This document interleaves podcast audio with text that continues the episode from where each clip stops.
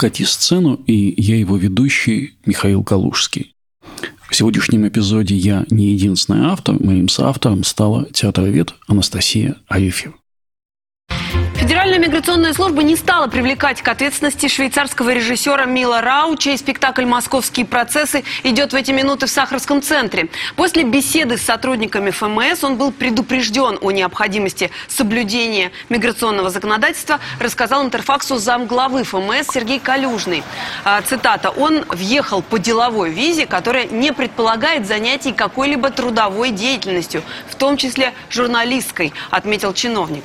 Несколько часов назад в здание Сахаровского центра, где сегодня проходит театрализованный суд над группой Pussy Riot, пришли люди в форме сотрудников ФМС и прервали спектакль. При этом у одного из них при себе оказалось удостоверение полицейского. После проверки документов спектакль продолжился. На месте сейчас находится а, моя коллега Ульяна Малашенко. Ульяна, а, ты меня слышишь? Да, Лика. Но на самом деле э, спектакль «Московские процессы» сегодня дважды вынужденно прерывался. Первый раз это произошло из-за того, что э, пришли в здание Сахаровского центра. Четыре сотрудника в форме ФМС. И э, решили устроить проверку, проверку на связанную с тем, что, возможно, здесь проводилась какая-то незаконная трудовая деятельность. Ну а второй раз спектакль был прерван из-за того, что э, пришли сюда, к зданию Сахаровского центра, э, представители православной общественности, э, казаки, и стали говорить о том, что якобы их права нарушаются, и тоже требовали пустить их внутрь зала, где идет сам перформанс. Это новости телеканала «Дождь», которые вышли в эфир 13 марта 2013 года. Все было именно так. В Сахаровском центре три дня проходил спектакль «Московские процессы», поставленный сегодня знаменитым режиссером Мила Арау. Это был документальный спектакль, сделанный в форме судебных слушаний по ключевым политическим процессам начала 2000-х годов. Процессов над организаторами выставок «Осторожная религия» в 2003 «Запретное искусство» в 2007 и над участницами группы «Пусирай» в 2012 году. Но сама идея обсуждения политических дел, связанных с искусством и религией, категорически не понравилась ни государственным структурам, ни клерикальным активистам. Люди, которые возмущены изображением насилия в искусстве, были готовы к насилию в реальной жизни. В результате спектакль дважды останавливался, но мы все же смогли его закончить. В театр ворвалась улица, что, впрочем, часто случалось в те годы в России и не только в России. Например, 18 декабря 2004 года в Великобритании в Бирмингемском репертуарном театре не состоялась премьера спектакля «Берце» или «Бесчестие» по пьесе, написанной британским драматургом сикского происхождения Гурприт Каур Пхать. Спектакль не был показан, потому что в вечер премьеры несколько сотен возмущенных сикхов попытались взять театр штурмом. В результате было ранено несколько полицейских. Протестующие были возмущены сценой изнасилования, нападения и убийства в Сикском храме, утверждая, что подобные вымышленные действия нарушают неприкосновенность их религиозного пространства. Организатор акции протеста и председатель Совета сикских э, храмов в Бирмингеме заявил, в сикском храме не происходит сексуального насилия, не происходит поцелуев и танцев, не происходит изнасилований, не происходит гомосексуальных связей, не происходит убийств. После двух дней протестов театр отменил постановку. Пхатте стали поступать угрозы, она была помещена под охрану полиции, и ее новая пьеса была поставлена в Бирмингеме только 10 лет спустя. Спектакли часто становились, и наверняка это будет происходить и в будущем, причиной протестов. Иногда эти протесты приводили к радикальным политическим переменам. Иногда политика оказывалась очень интенсивно перемешана с ожесточенными спорами об искусстве. Два важнейших события такого рода произошло почти 200 лет назад, в 1830 году. Кто там в малиновом жилете и зеленых штанах пришел на премьеру спектакля из испанской жизни?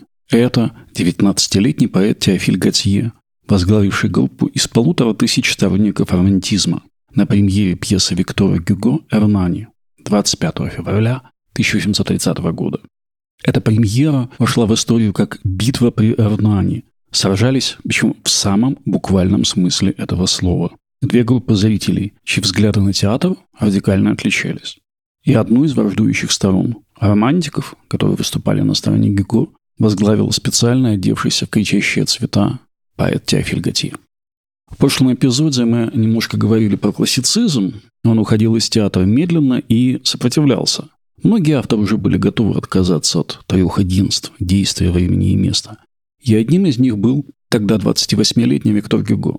А в 1827 он написал свою первую драму «Кромвель», предисловие которое стало манифестом нового романтического театра. Гюго стал ведущей фигурой среди романтиков, которые собирались в Париже в литературном салоне «Ле Сенакль». Гюго, как и многие его единомышленники, кроме того, был противником французского короля Карла X, да и, в общем, всей современной а, им политической системы. Его роман а, «Последний день приговоренного к смерти» был фактическим призывом против смертной казни и с острой критикой режима. Вышел в 1729 без э, имени автора, и в том же году была запрещена пьеса Гюго «Мариан Делон», потому что цензура, естественно, увидела в ней критику режима. Тем не менее, оплот классицистского театра, театр францез, сегодня это комедия францез, приняла к постановке новую пьесу Гюго «Эрнани». Эта псевдоисторическая драма нарушала все, ну, почти все, правила классицистского театра. Гюго оставил только единство действия, отказавшись от единства имени и места. Он использовал неправильный, с точки зрения классицистского канона, стихотворный размер. Он использовал просторечную лексику.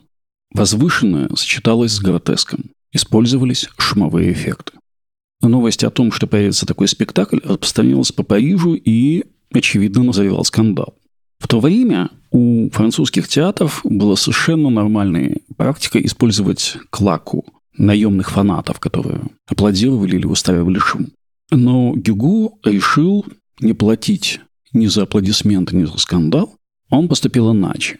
Он попросил у руководства театра полторы тысячи билетов на премьерные спектакли и распространил их среди своих соратников по салону «Лесенакль». Друзья позвали своих друзей, те позвали своих друзей. В общем, собралась огромная толпа сторонников нового театра, Виктора Гюго, противников режима, и вся эта группа поддержки пришла в здание театра за несколько часов до начала спектакля и начала задирать приверженцев классицизма еще при опущенном занавесе, когда действие началось. Во время спектакля обе стороны реагировали на происходящее на сцене так бурно, что крики и свист перешли в потасовку, потасовку, выплеснувшуюся на улицу. А романтиков и классицистов разнимали полиция и жандармы. Спектакль шел 45 дней. И каждый показ сопровождался скандалом и драками. Актер Жани, игравший в Эрнане, писал в дневнике 10 марта, когда спектакль шел уже вторую неделю. Крики все громче, удары, полиция, аресты, крики, крики «Браво!», свист, потасовка, толпа. В конце концов, пьесу сняли, но она шла целых 45 дней, и лед был сломан. Новаторская антимонархистская пьеса продемонстрировала успех. А еще через несколько месяцев во Франции произошла июльская революция, один из результатов которой стала отмена предварительной цензуры. 1830 год восстаний и революции. 25 августа 1830 года в театре Ля Моне в Брюсселе возобновили после недолгого запрета представление оперы Даниэля Обера «Нема и спортичи».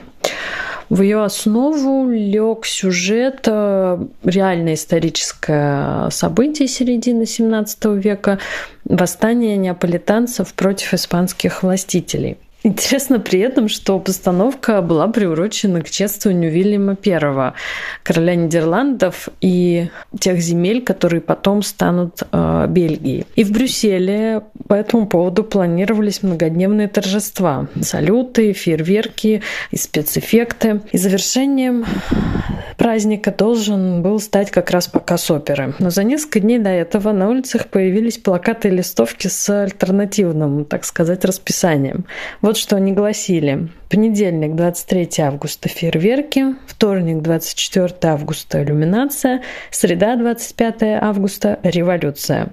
То есть, э, конечно, социальное напряжение и недовольство нидерландским правлением были уже очевидны, а оперный спектакль стал лишь катализатором этого освободительного движения. Но бельгийцы до сих пор любят напоминать, что их борьба за независимость начиналось именно в театре. Что же это был за спектакль и почему он стал катализатором этой борьбы за независимость? А, любопытно, что за главную роль, роль дочери рыбака Финеллы, в этом спектакле исполняла не оперная певица, а танцовщица. Это произошло потому, что либретисты, кстати, в том числе Скрип, сочиняли сюжет, имея в виду ведущую балерину парижской оперы Эмилию Богатини, которая прекрасно владела пантомимой. Правда, она так и не исполнила, надо сказать, в Париже эту роль, потому что, когда было закончено либретто, она уже ушла из театра. Но все же главная героиня оперы осталась немой которую соблазнил, а затем бросил сын вице-короля Испании Альфонсо. Вскоре же он по сюжету собрался жениться на принцессе Эльвире. Для брата Финеллы Мазаньелла это становится поводом поднять восстание против испанского правления в Неаполе. Бунт разрастается и выходит из-под контроля самого Мазаньелла. Его отравляют свои же соратники. Альфонсо вводит войска для подавления восстания и объявляет Финелли о смерти брата, от чего девушка в отчаянии бросается с балкона на скалы. Такой вот драматичный сюжет а, вызвал бурю эмоций в а, зрительном зале. И публика уже и так находилась, а, я напомню, под большим впечатлением недавно прошедшей, буквально месяц назад, в Франции июльской революции. Вот небольшой отрывок из этой оперы о священной любви к Отечеству и о том, что лучше умереть, чем оставаться несчастным.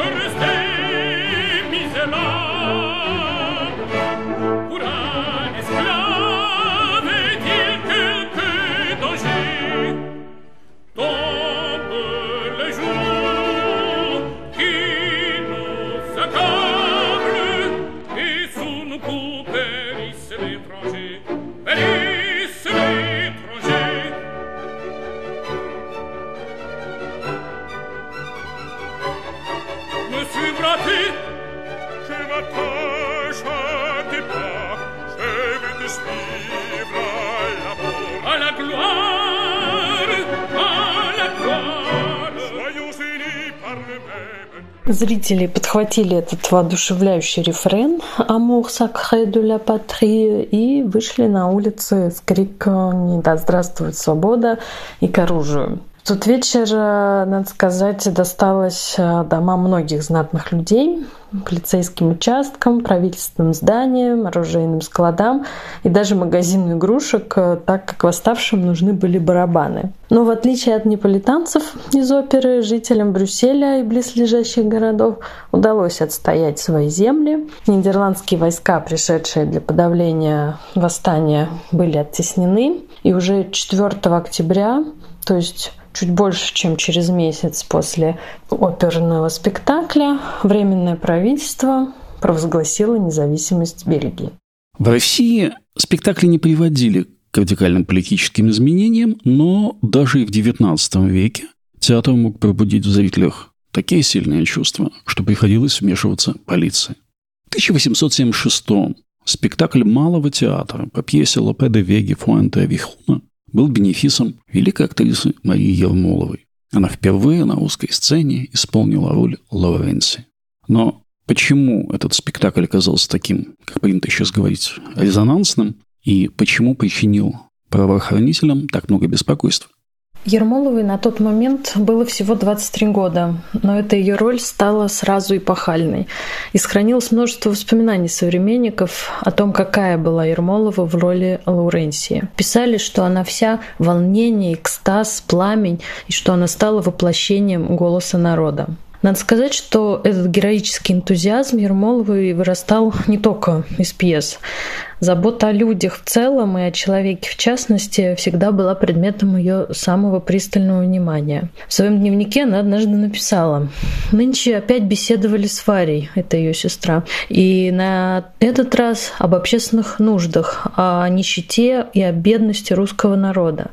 Решали вопрос, следует ли подать бедным деньги, если они в этом нуждаются. Вопрос этот мы не решили». Конец цитаты. За этой трогательной записью потом последуют не только роли Жанны Дарк и Лауренси, как ее личный протест против насилия, но и многочисленные концерты, которые привлекают молодых людей, организующихся в землячество и тайно собирающих деньги на революционную деятельность. Об этих концертах писали так. Гудит море молодых голов, а впереди на возвышении Ермолова, бледная, в черном, с тихой, точно немного виноватой улыбкой и с чем-то не то тоскующим, не то угрюмым в глазах. Во время одного из таких выступлений настроение зала грозило перерасти в манифестацию. И на следующий день Ермолову вызвали в полицию, где ей было сделано отеческое внушение и предложено перед каждым концертом представлять полицмейстеру полный список произведений, намеченных для чтения.